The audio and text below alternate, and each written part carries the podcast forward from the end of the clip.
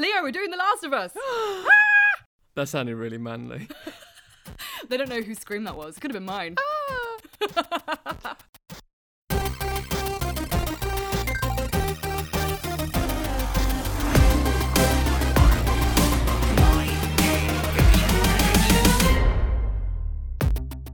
Hello, humans.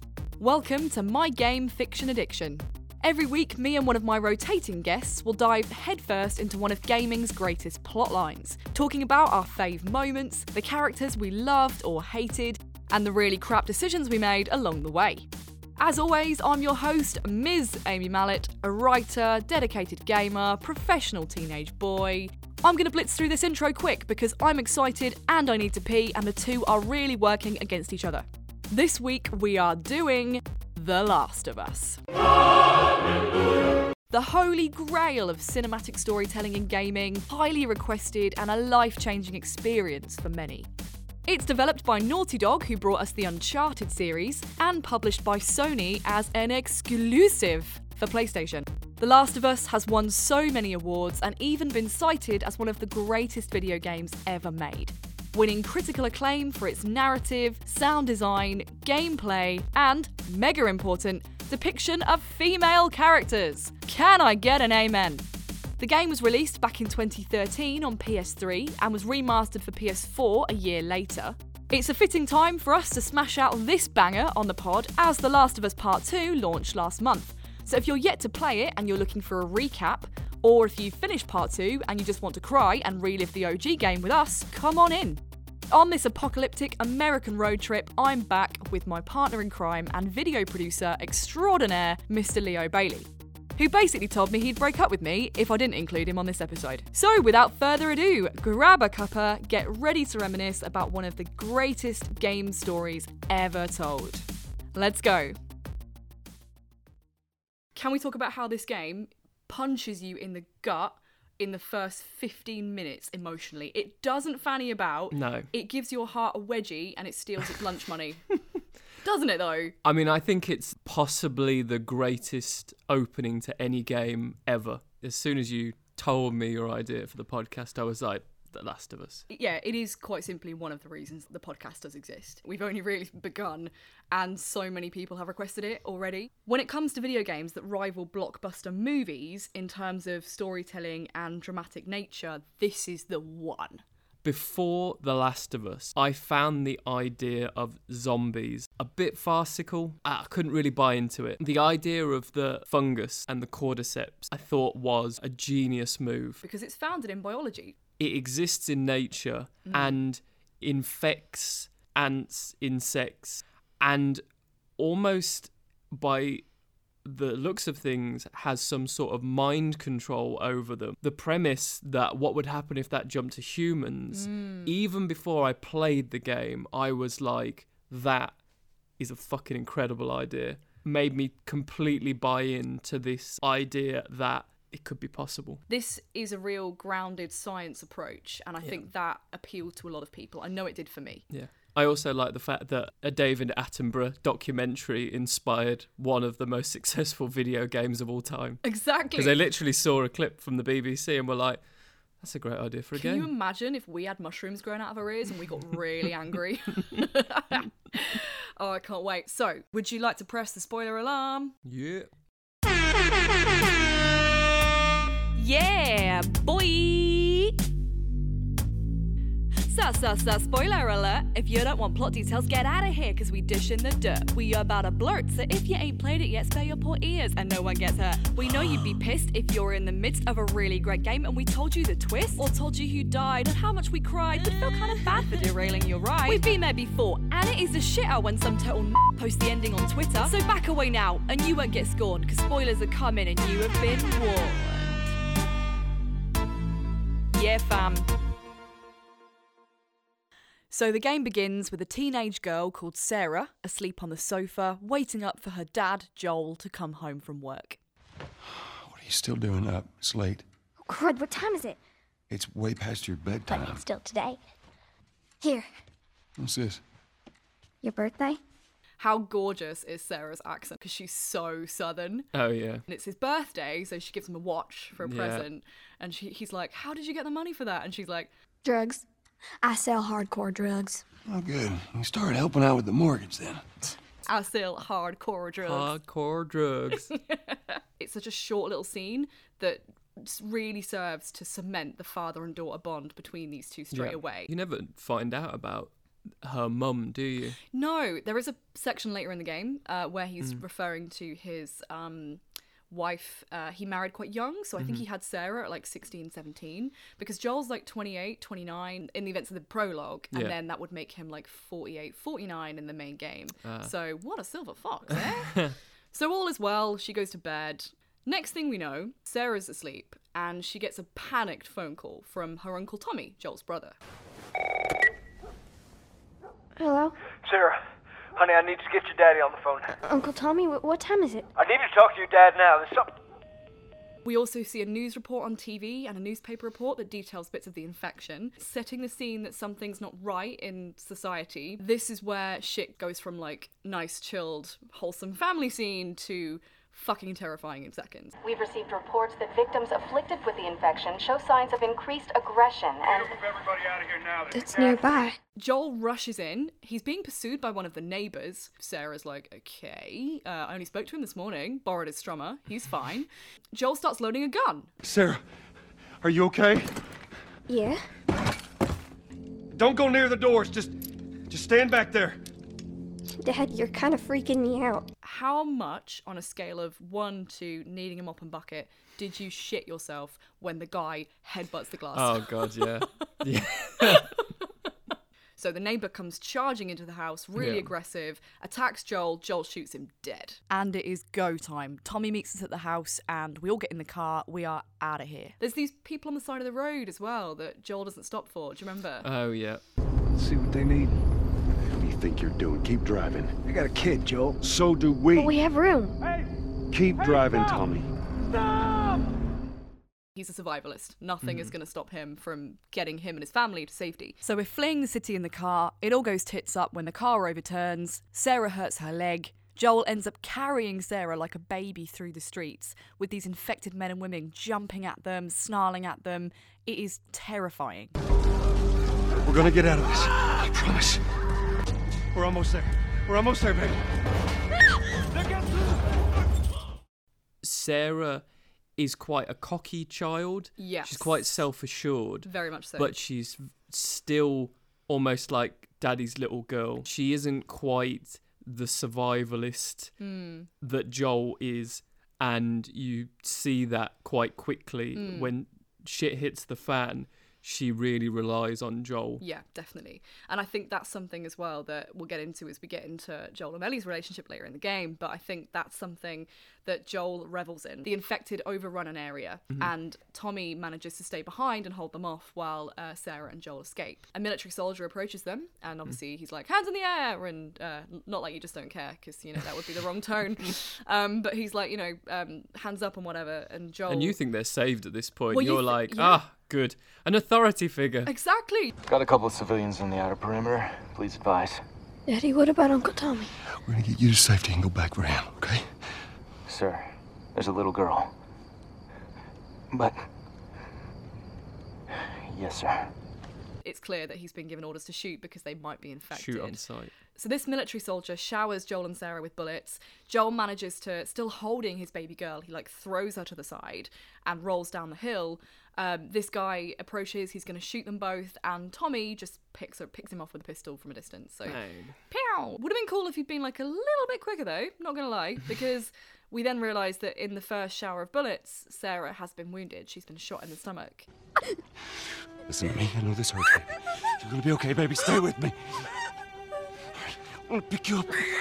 I know, baby. I know it hurts. and she dies. She lays in Joel's arms and just bleeds out, and it is the saddest effing thing. Sarah. Baby. Don't do this to me, baby. Don't do this to me, baby. Come on. No.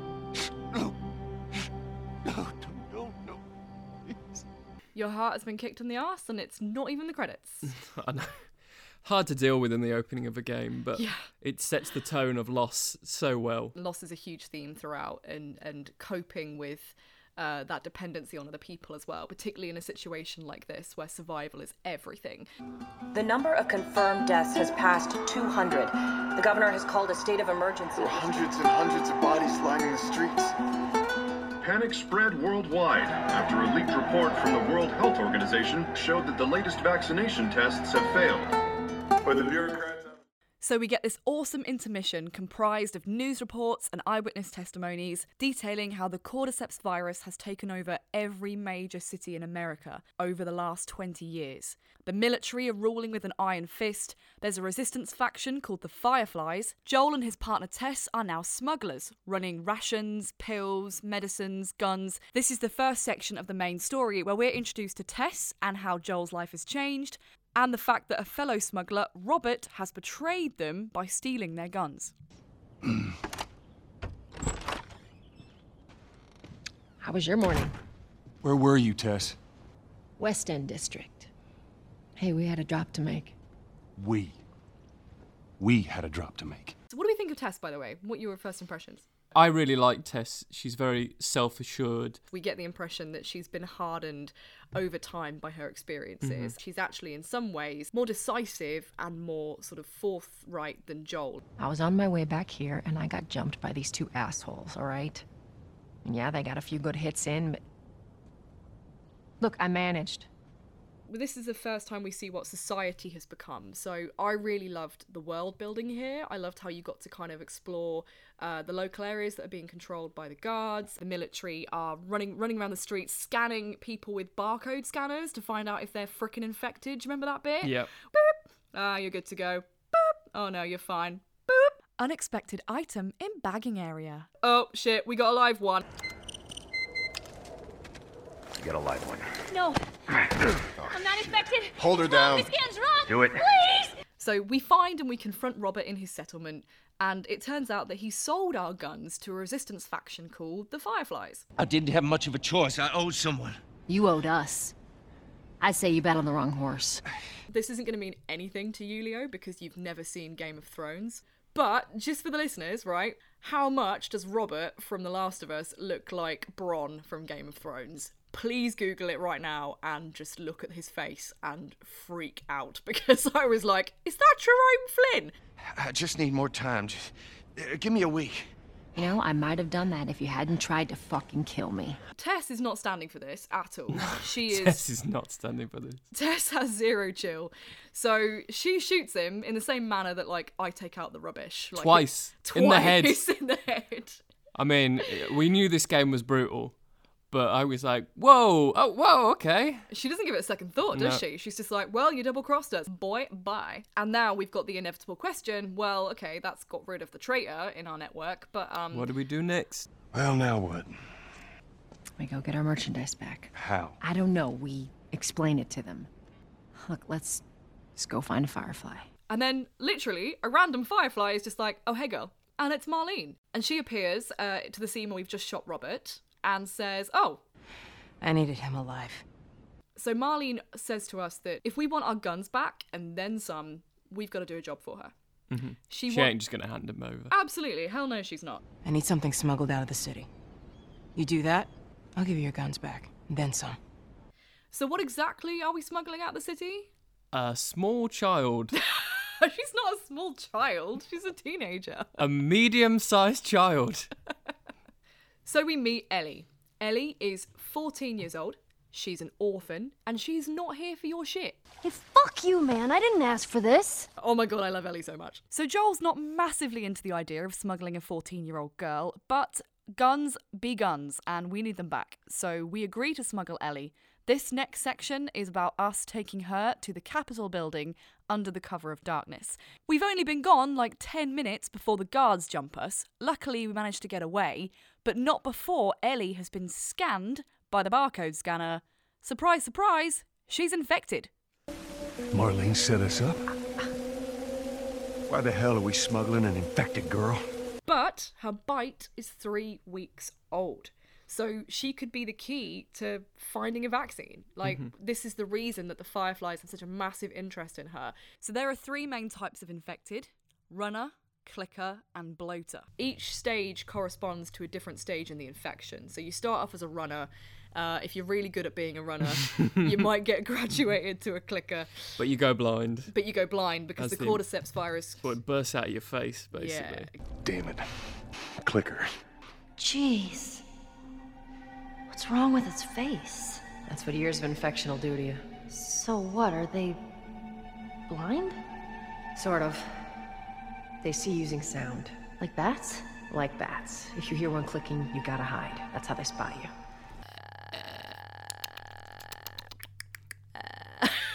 They sound like squirrels on crack. It's like a an unoiled door being opened, like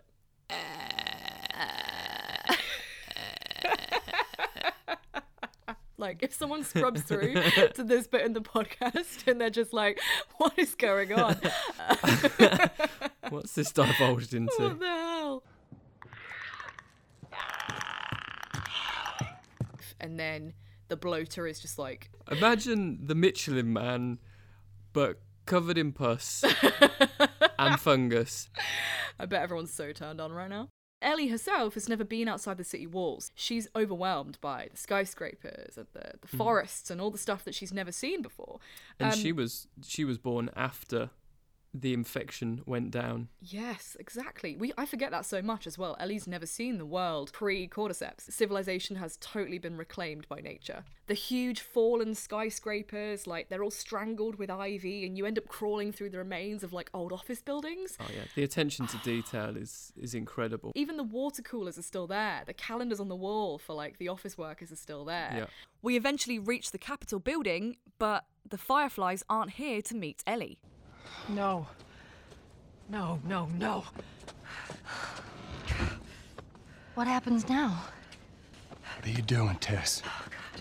Maybe they, uh, maybe they had a map or uh, something to tell us where they were going. This is where Tess starts freaking out. We think perhaps she's really bought into the idea of Ellie being the potential vaccine or saviour of humanity, but more than likely the reason she's panicking is because of what we learn next. She's been bitten during the journey. You've got to get this girl to Tommy's. He used to run with this crew. He'll know where to go. You want us to just leave you here? Yes. There is no way that. I will not turn into one of those things.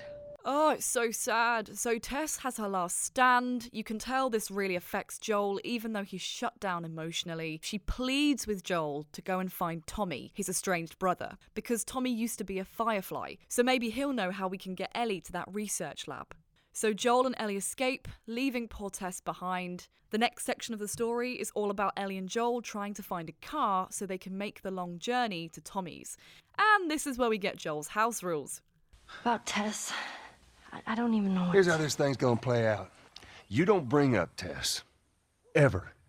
Matter of fact, we just keep our histories to ourselves. Secondly, don't tell anybody about your condition. They think you're crazy, they'll try to kill you. And lastly, you do what I say when I say it. You can't help but, but notice the similarities to his daughter. Yeah. But because of what's happened, as you say, his shell has hardened Yeah. and he's trying to keep Ellie at arm's distance. They start exploring this empty town because Joel's got a plan which relates to his ex business associate, a guy called Bill, who is this crazy paranoid dude who is hauling up somewhere in a town with shitloads of traps everywhere. Like, you can't move without something going ping! Jesus! What, what the hell was that? That would be one of Bill's traps. Your friend a bit paranoid, maybe?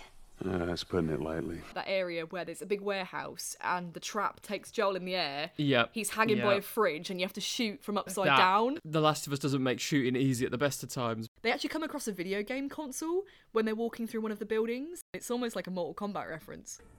Would you play this before? Nah. But I had a friend that knew everything about this game. Apparently, there's this character called Angel Knives who'd. What was it? She'd punch a hole through your stomach before kicking your head off. One thing I really want to talk about is how much Ellie throws shade on Bill. Yeah, sure, Joel. Go ahead. Take my car. Take all my food, too, while you're at it. By the looks of it, you could lose some of that food. Listen to me, you little shit. No, fuck you! You handcuffed I me. need you to shut up. I mean, let's be honest, Bill is not a people person. He did have a business partner, which we hear a little bit about later on, and it's quite sad because we realise that his business partner is in fact dead because he was bitten, so he hangs himself to avoid turning. Um, which is quite emotional, but not before he stole the car battery from Bill. So Bill's obviously he's got a reason to not trust people. Bill owes Joel a favour, but Bill doesn't think a car is quite the favour that he owes him. He thought like a pack of Jaffa cakes or something. he was like, "There'll be a time where Joel's going to come and call for that pack of Jaffa cakes, and I will answer the call. But a car, no." Well, it don't matter because I don't have a car that works. But there is one in this town. Parts. There are parts in this town. Meaning that you could fix one up. But after this, I owe you nothing. I can slowly feel Joel in this section slipping into those little moments of being fatherly again because the tone he takes when he tells her that she can't have a gun is proper daddish, and I'm really, really here for it. Uh-uh. What? I need a gun. No, you don't. Joel, I can handle myself. No. After chasing down the battery, we do get a car. Only thing is, it needs a major hill start. So this is where Ellie takes the wheel, and we have to push the car down the road, and Ellie has to give it a. She has to pop the clutch, which of course she knows how to pop a clutch because she's a badass. This is the first time that Joel actually says to her, in all this survival madness, she's doing a good job. He's proud of her. My heart melted a little bit at that. You gonna be okay with this? Yeah, not a problem. You're doing a good job. I figured you should know that. I won't let you down with this. So after we've got the car running, we part ways with Bill. They're driving off, they're heading towards Tommy's. This is a brief moment of calm in the inevitable storm of the apocalypse, and I absolutely love this car scene because it's where Ellie starts reading her comic that she swiped from Bill's, and she plays a cassette tape for Joel that she's also picked up somewhere along the way. She's a little kleptomaniac. She she gets a lot of things, doesn't she, without anyone Yeah. knowing. What else did you get? Well, here. This make you all nostalgic? You know, that is actually before my time. they start to have a bit more of a bonding session. This is the first time that Joel actually looks content and happy in her company, like a bit more relaxed to be with her and not on edge. Maybe it's because they're safe for a moment. I'm sure your friend will be missing this tonight. Mm-hmm. Light on the reading, but it's got some interesting photos. Now, now, Ellie, that ain't for kids. That's Bill's wank mag. I love this bit because it's really cleverly written where she comes across as being really innocent. She's like, Oh, oh my god, look at this. How can he walk with that thing? and Joel's like, Oh, oh, oh, he's, he goes really awkward. And then she's just like, Why are these all stuck together? Um,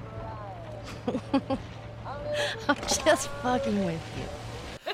and you're like, Ah, she's not, she's not quite as innocent as Joel might think. I love the bit where she just opens the car window and throws out and she's like, Bye, dude. Ellie is like, she's learning to whistle, so she's there in the background a lot of the time going, pfft, pfft, and like pretending to whistle. And then when she finally gets it, she's so excited. She's like, Joel, Joel, I can whistle. And he's like, ugh, eye roll. And she also, they go to a hotel, and obviously she's never been to a hotel before, but she starts pretending to be waited on. Oh, I'll be checking in for one night, and I would like your finest suite, please. The hell are you doing? Why, yes, you can take my luggage upstairs. You are a weird kid. in some ways she's so childlike but in other ways she's so brutal and i think she herself is struggling with this like there's a child and an adult in there and they're Mhm. wrestling with each other she still has those moments of like childlike imagination and, Yes. and wonder but the woman that she becomes Mm. is starting to shine through this is also the first time that she saves him by shooting a gun um, which is you know something that a child a 14 year old should never normally have to do but it then inspires joel to teach her how to shoot so to help her defend herself I sort of shot a rifle before, but it was at rats Rats. with BBs.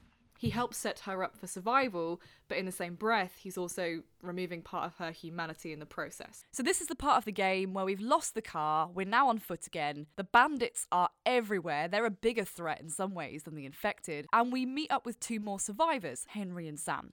How many are with you? There were a bunch of us. Someone had the brilliant idea of entering the city, look for supplies. Those fuckers, they ambushed us. Now it's all about getting out of this shithole. We can help each other. Ellie. Safety in numbers and all that. So Henry is probably in his 30s, Sam is maybe 13, 14, quite close to Ellie's age. They're heading to the radio tower to meet up with the Fireflies. The theme of childhood being compromised crops up again here. Sam finds that awesome little robot toy. It's like a transformer, Oh, yeah. but his uh, his brother won't let him take it. And then Ellie, klepto Ellie, grabs it for him. Of course she does. Of course she does. She Right. ain't got her daddy's got no rules for her anymore. Right in that backpack. Joel gets stuck scrambling over this stupid lorry, and Sam and Henry decide to bail. Ellie, though, has the option to run away with Henry and Sam, but she stays with Daddy Joel. No. They get chased by the hunters to the end of a really long bridge, end up diving into the water, even though Ellie can't swim, and are washed up and then found again by Henry and Sam. Bit of an awkward reunion, given that Joel's really pissed that they left them. He's pissed, but he's not gonna do anything. You sure about that? Stop! Joel? He left us to die out there. No, you had a good chance of making it, and you did. But coming back for you meant putting him at risk. Stay back. If it was the other way around, would you have come back for us? Yeah, nah, probably not. Fair play. But we're now on the second half of the trip to the radio tower. There's a really funny bit in this section where they've just been pulled out of the water by Henry and Sam and they're walking away and Ellie makes a kind of quip about a boat. Did everyone have boats back then? Yeah, I had a 60 foot yacht. Really? No. and you just hear her go, sarcasm. Huh, that's progress. Ellie talks differently to the adults. She is uh, much more childlike with the kids. It's a, there's a certain self awareness to Ellie that keeps her on that cusp of adult and child the whole time. She's very good at compartmentalizing situations, whereas Joel, for example, is always on. Yeah. He's always, especially at the start, Mm. he's in survival mode 24 7. Sam even says to Ellie, How is it that you're never scared? And obviously, Ellie kind of talks about, well, scorpions are pretty freaky. You know, she kind of has a, a very witty way of, a very Ellie way of dealing with it. How is it that you're never scared? Who says that I'm not? What are you scared of? Let's see. Scorpions are pretty creepy. Being by myself, I'm scared of ending up alone. But she does be very real with him about how she's scared of being alone. This, I think, is a really good scene for overcoming the euphemisms of the grown ups because Sam even says, I do you think the people are still in there inside the infected? And Ellie's like nah they're not they're, they're not human anymore. There's no soul there's no there's no light on in there. They're just a mindless killing machine. And Sam says that his brothers tried to tell him that oh they go to a better place. And they kind of have this little discussion about like does that place exist? It's very hmm. Existential crisis of two 14 year olds. We make it to the radio tower. The Fireflies still aren't there. Again. Like, they really need to post their tour dates on, like, fandom or something because we can never catch the damn Fireflies. But when they make it to the radio tower, they do have a small run in with the infected alongside some hunters as well. That's that really Mm. awesome sniping bit of gameplay is, from the that is house. great. That is a great bit. I knew you'd love that. Some infected jump then, and Sam is bitten. So when they go to see him in the morning, Sam turns and Ellie finds him, doesn't she? he jumps on her and attacks her. Sam? Sam! What the hell? Shit, he's turning! That's my fucking brother! Going back to your point of the whole the whole idea of the person might be infected, but is the person still in them? Yeah, exactly. Or are they completely lost? Do you get the you get the impression that Joel's like he's not Sam anymore? Yeah. But Henry isn't quite so sure. He turns the gun on Joel first before even thinking about shooting Sam. But Mhm. as soon as it's apparent that Sam is in the state he's in, it takes him a little longer, but Henry does react and he does shoot Sam himself. To stop Joel doing it. and it's really really sad and really distressing and um they're all sort of stood in the in the aftermath of it all and and henry's you know beside himself with grief and he can't believe it's happened and joel starts slowly approaching him doesn't he saying Yeah. like Henry? What have you done? I'm gonna get that gun from you, okay? Oh, okay, okay, easy. So Joel senses, I think, that he's not acting rationally and that Mm-mm. he's quite hysterical, and he kind of tries to do the the right thing, take the gun off him, and uh, Henry shoots himself. He, Turns the gun on himself. Yeah, it's Yeah. it's dark, man. And that's loss number four. You've had Tess- Sarah, Sarah, Tess, Tess, Sam, Henry, and yeah. Henry.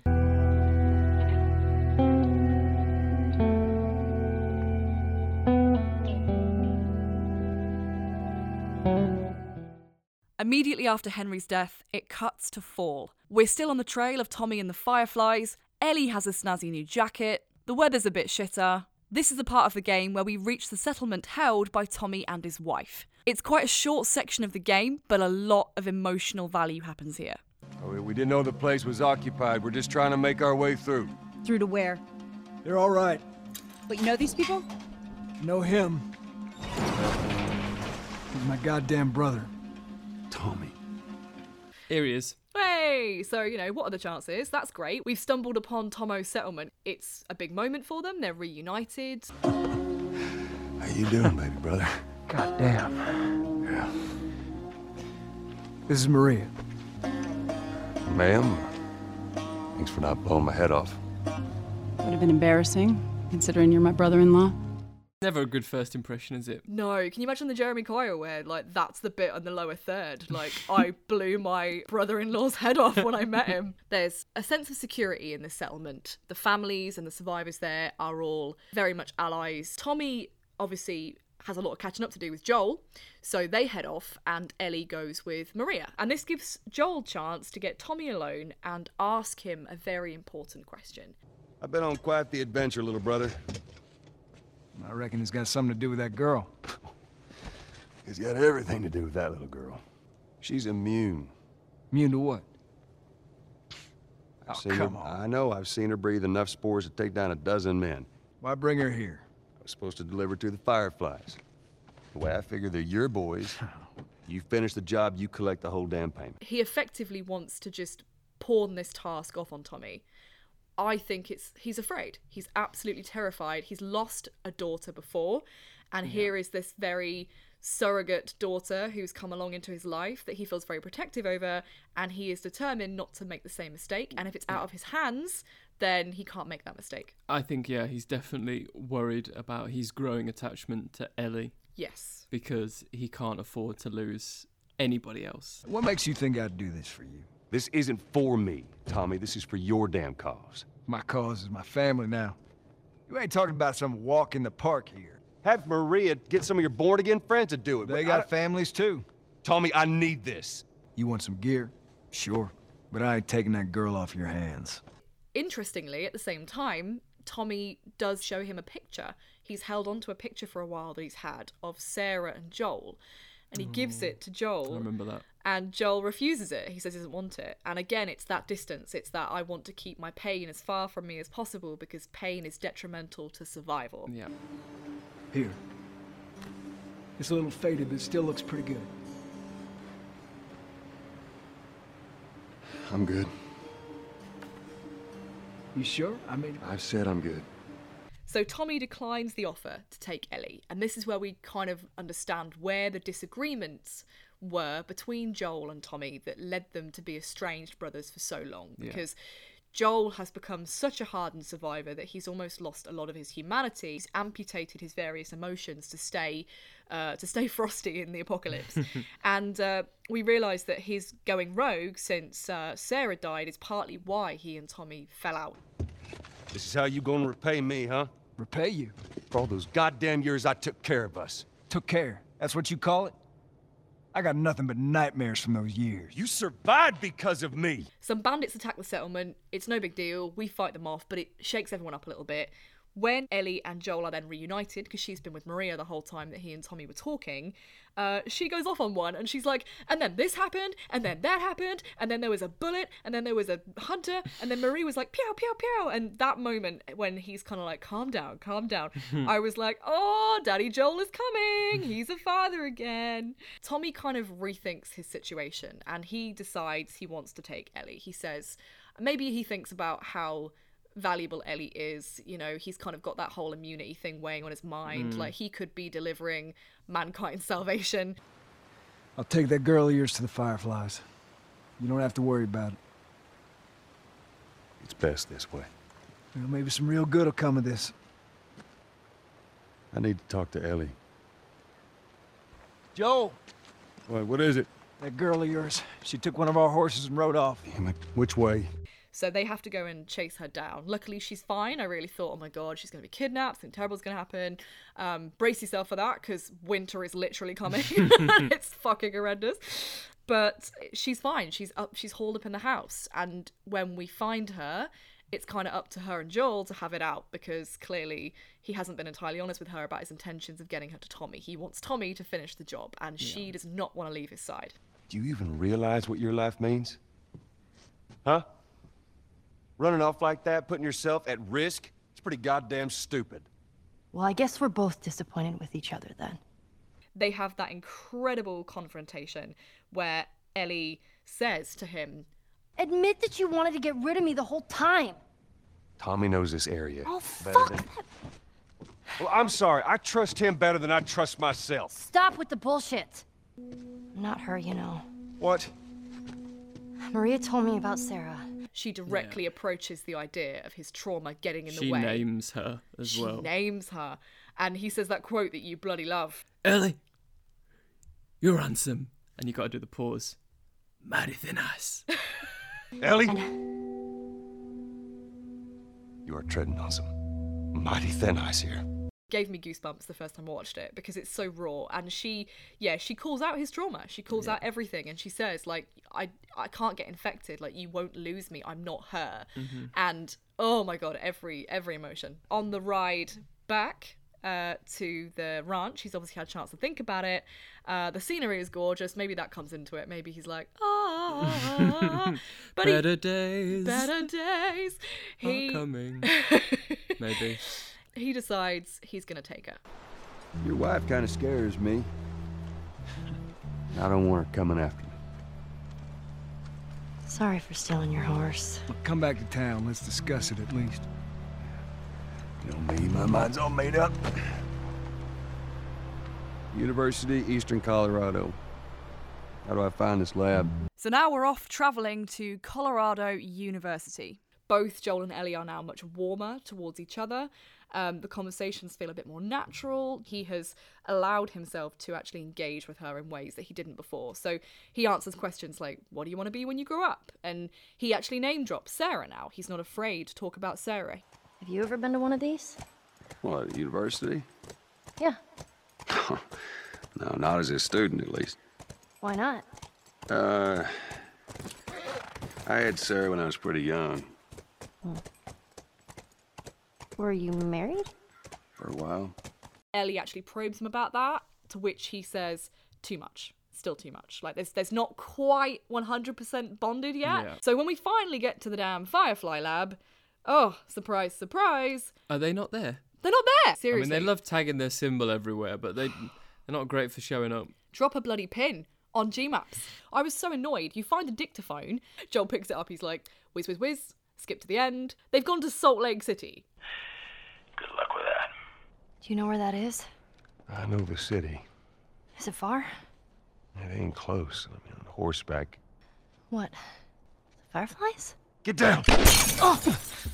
Some more hunters arrive and they attack Joel. He falls off a balcony. Yes. Impales himself. Oh, it's absolutely grim. So, severely injured, Ellie pulls him up. She tries to get him back to the horse. He's bleeding. He's so close to passing out. The actual sound effects and the dialogue in this is brilliant because they fade Ellie's voice off. So, it sounds like she's getting further and further. You're still playing as Joel, but you're moving so sluggishly. Everything's fading out, and it's beautifully done. Here, lean on me.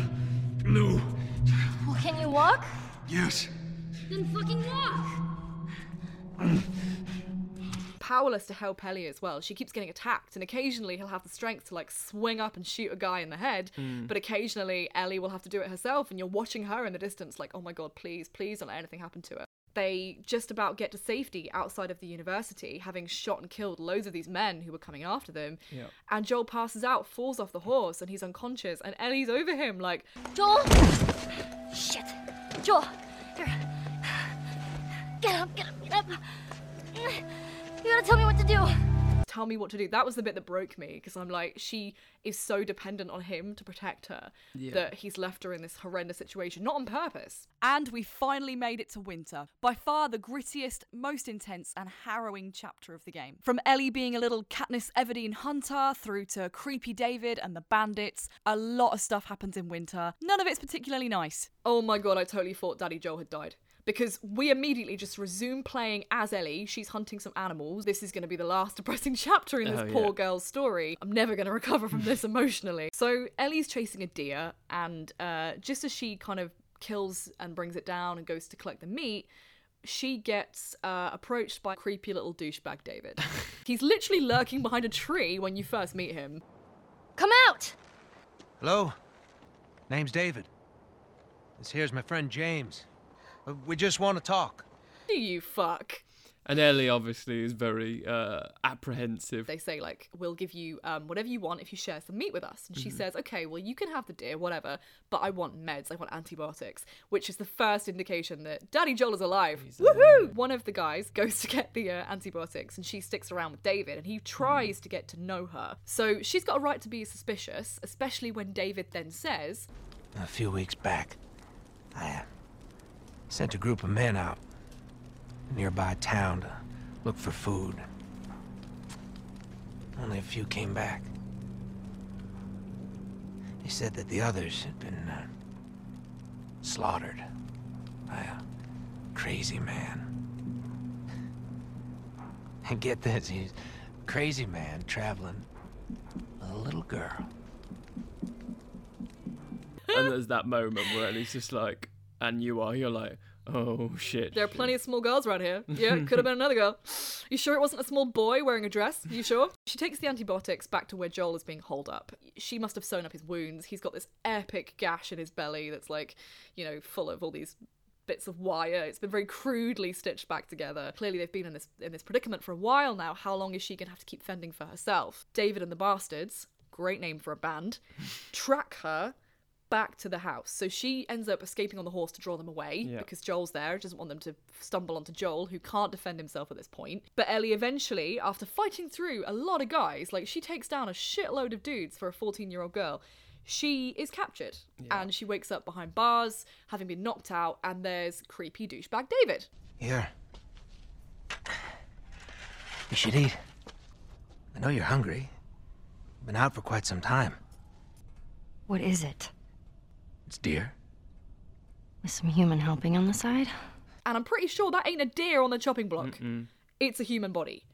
They're freaking cannibals, man. Yeah. The worst kind of balls. David kind of taunts her how he can't believe she's killed so many people. He basically tries to recruit her, doesn't he? I think He he, does. sees potential, and then doesn't she break one of his fingers? She does. She does. She snaps because that's when he goes to rub her hand. He Mm. like caresses her hand and she breaks his finger. Oh, it's and that's horrible. that's that epic moment, dude, where she's like, uh, Ellie is the little girl that broke your fucking finger! we cut to Daddy Joel. He's awake.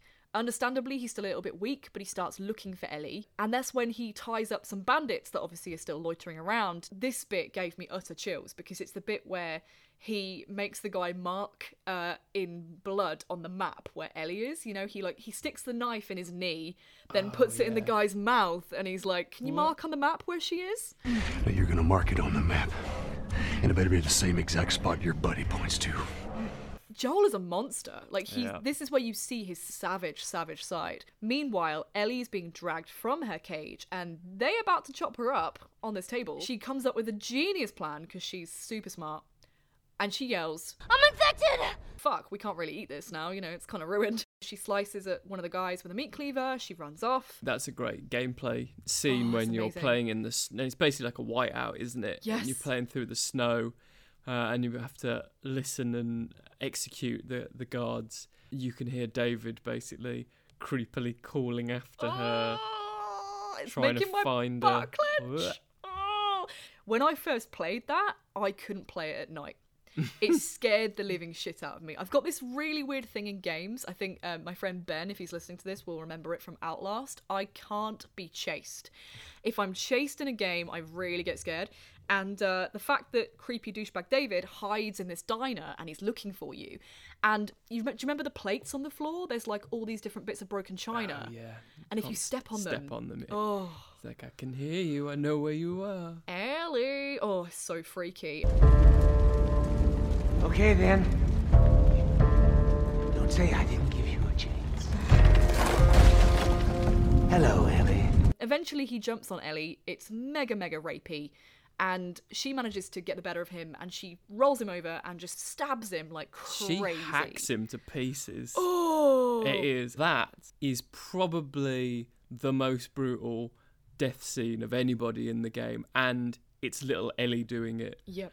And I think at that moment you you've got inklings of what she's capable of, but you realise that she is absolutely savage when she needs to be. Joel basically turns up, doesn't he, at the last second and basically pulls her off David. Actually, this is the moment where he lets slip that line where he goes, "It's all right, baby girl." He's, com- you know, completely fallen uh, into this dynamic with her, reinforcing that cradling element that yeah, he he does with like Sarah. Yeah. Uh, and obviously, then she sort of melts back into, goes from this absolute savage because she's even like telling him to fuck off to start with. She's like, "Fucking leave me alone." Stop! Fucking touch me! It's okay. It's me.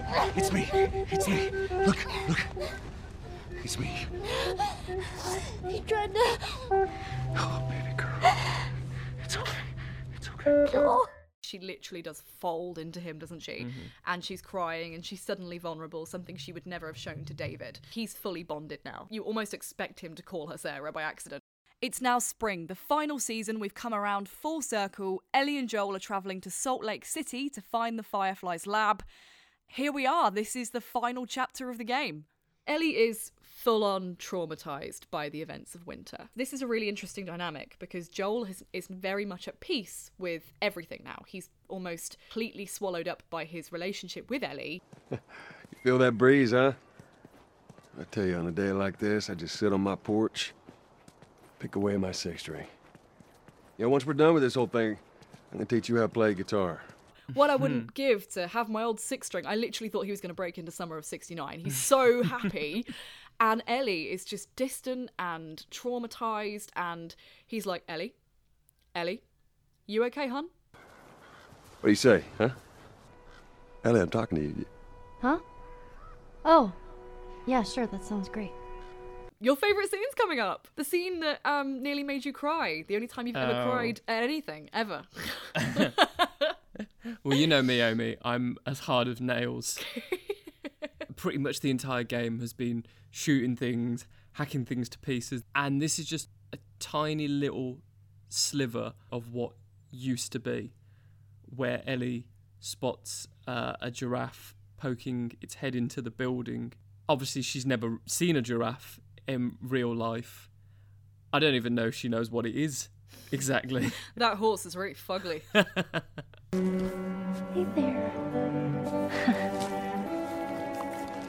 So fucking cool. Aw, where's it off to? and you run after the giraffe to a rooftop, and you can see that there's not just one giraffe, but there's a herd of giraffes moving through the city. And actually, what I thought was really beautiful was the game lets you have that moment. Yeah. It gives you control of the camera, and you can look at the city, you can look at the giraffes as they graze on the trees. It gives you that moment of clarity Yeah. that you've probably been waiting for for the entire game. I think what that scene is trying to show you is that family and community Mm. is actually what matters when society falls apart. like you say, the game lets you have that moment, and you you get it for as long as you like. You Mhm. control it. You don't get to, you can walk away when you're ready, and such powerful storytelling. Yeah. There's also that really intense conversation they have on the way to the lab just before the raft uh, moment, where he says to her directly, We don't have to do this. You know that, right? What's the other option? Go back to Tommy's. Just be done with this whole damn thing. After all we've been through. Everything that I've done. Joel's first attempt at fuck this, let's just go have a life. Like Hmm. it, it comes directly after the giraffe sequence, and you think his idea here is that like I've got my daughter back. Her trauma is what's pushing her onwards now. She's dealt with so much. She even says directly, What about everything I've done? It isn't necessarily even all about Joel, it's about her. And Joel doesn't understand the weight of that trauma. He doesn't understand that, that there's more. He's acting quite selfishly in that regard. I think her dependence on him at this point is slightly toxic. That dependence isn't good for her in some ways. And I think this is the point where you start to see that because she's so determined to finish what she started and he's almost already dragging her back from it. Also, Ellie gives him back the photo of Sarah and he accepts it. So again, there's that kind of like coming to terms. I think he even says something like, You can't escape the past. So when the Fireflies do eventually find them after they've nearly drowned, Joel wakes up having been pistol whipped. And Marlene is there, and she assures him that Ellie's okay. That's his first Yeah. question: is That's all he wants to know. is Ellie okay? Let me see her, please. You can't. She's being prepped for surgery. The hell do you mean, surgery? The doctors tell me the cordyceps, the growth inside her, has somehow mutated. It's why she's immune. Once they remove it, they'll be able to reverse engineer a vaccine. But it grows all over the brain. It does. Marlene basically tries to make him see the bigger picture, mm. and you can tell straight away that Joel is blinkered. Why are you letting this happen? Because this isn't about me, or even her. There is no other choice here. and he very nearly walks away. He very nearly he gets escorted by a guy with a gun. I mean, it's not you know for want of trying, Yeah. but he takes his moment to knock the gun out of the guy's hands, and then he goes charging through the lab. This is a bit that I struggled with. Mm. Obviously, you you you take down all the, the guards. They're all kind of hunting you, and it's basically a murder spree. But Yeah. it's the scientists themselves that are in the Well, thing, it's it? yeah, it's when you run into the operating room. Yes. And I paused there Mm. for such a long time and tried to take the non-lethal approach, Mm. and the game won't let you. Ah, so you ah right? Because my friend was saying the other day there is a choice there, but No. I because I can't remember it being that way either. Because I- I stabbed a scientist. I replayed it to try and see if I could do it and Mm. not kill the, the the main doctor. Yeah, it's only that one, isn't it? You can choose whether or not to kill the other two. I think maybe. But you have to shoot him. Yes, because he's and the the one with the game scalpel. Yeah. makes you do that. Yeah. Which I felt really conflicted about. Massively, yeah. But that's Oh, how yeah. Joel would behave. Yeah, I mean, there's killing, there's killing mercenaries, Mm. and then there's killing doctors. Particularly a doctor who might have uh, the skills and knowledge to reverse engineer a vaccine for the outbreak. Like that's a good brain. You don't want to you don't want to pop that brain with a bullet. Even you start questioning Joel's motives. and he gets to Ellie just in time. He then grabs her and just runs with her through the building, Mm. carrying her like a baby. And it's a direct callback as such to him Sarah. carrying Sarah. Right at the start. He runs directly through the children's ward to get out of the hospital. And did you realise there were giraffes all over the walls? So we're saving her, but we're condemning humanity. And that's really fucking selfish. I mean, Ellie Ellie wants this, and that's what Marlene. We have a final confrontation with Marlene when we get Ellie out of the, the lift. Even if you get her out of here, then what? How long before she's torn to pieces by a pack of clickers? That is, if she hasn't been raped and murdered first. It ain't for you to decide. It's what she'd want. He does sort of give the impression that he's thinking about it for a bit. But then it cuts back, and you realise that Joel has shot uh, Mm. Marlene, and he puts Ellie in the car, Mhm.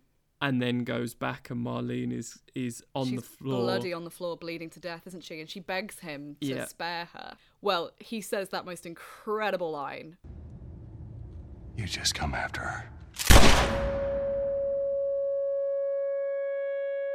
and then it cuts to Joel driving away, and Ellie's in the back seat, and uh, I found this emotional but also kind of hilarious because she says like, "What happened? Oh my god, I'm you know I'm awake. Why am I wearing this stupid hospital gown? What the hell?"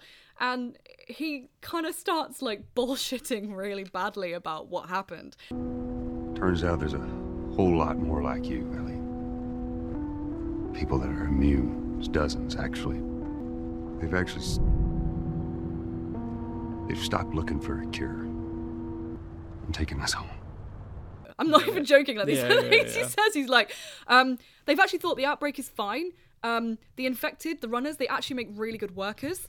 Um, there are a lot of pros to this situation. he just starts going through such bullshit excuses, and Ellie's like, I mean, you just know that she knows. She doesn't want to believe that Joel would be capable. Yeah. I mean, if you just woke up, you wouldn't think, oh, he's just slaying everybody. Yeah. Finally, they get back to Tommy's, and this is where the game draws to a close. So, uh, again, Joel has kind of put Ellie back into the role of Sarah. He's retreated into his father role. Daddy Joel is in full force. Don't think I ever told you, but, uh, Sarah and I used to take hikes like this. You're more in the favor of the way of like she does give him the benefit of the doubt to some degree, whereas I think having watched it, I mean, I've played it through twice, and when I watched it again for this episode, it was the third time I've seen the story, and there was just something about it this time that made me think, I don't know, I. She talks a lot about all the people that they've lost because of bites. You gather that that's her kind of almost putting that emotional guilt on Joel by saying, like, all those people that were infected, what's it all been for? Yep. If only there was a vaccine. None of that is on you. You don't understand. I struggled for a long time with surviving. And you. No matter what, you keep finding something to fight for. Now, I know that's not what you want to hear right now. Swear Val, to me. Swear to me that everything that you've said about the Fireflies is true. and he looks her in the eyes and i think just looking at ellie's little face at the end i think she knows he's lying and i think that's the start of her own journey which probably will take her into the last of us 2 But I feel like she wants to believe it. yeah and she probably maybe thinks that again like you say her own imagination might be softening it a bit for her she might be thinking oh maybe it wasn't what we thought but i think I think because Joel teed it up before by saying to her, like, you don't have to do this, like, he already started pulling back before That's they true. even got there. I think she knew full well what he was planning to do. She would never want to believe that the man that saved her Mm. is actually the monster. I swear.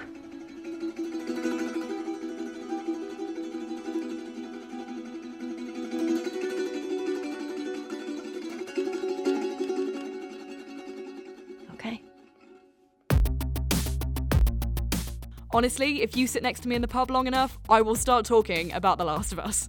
Seriously, go play it. Now.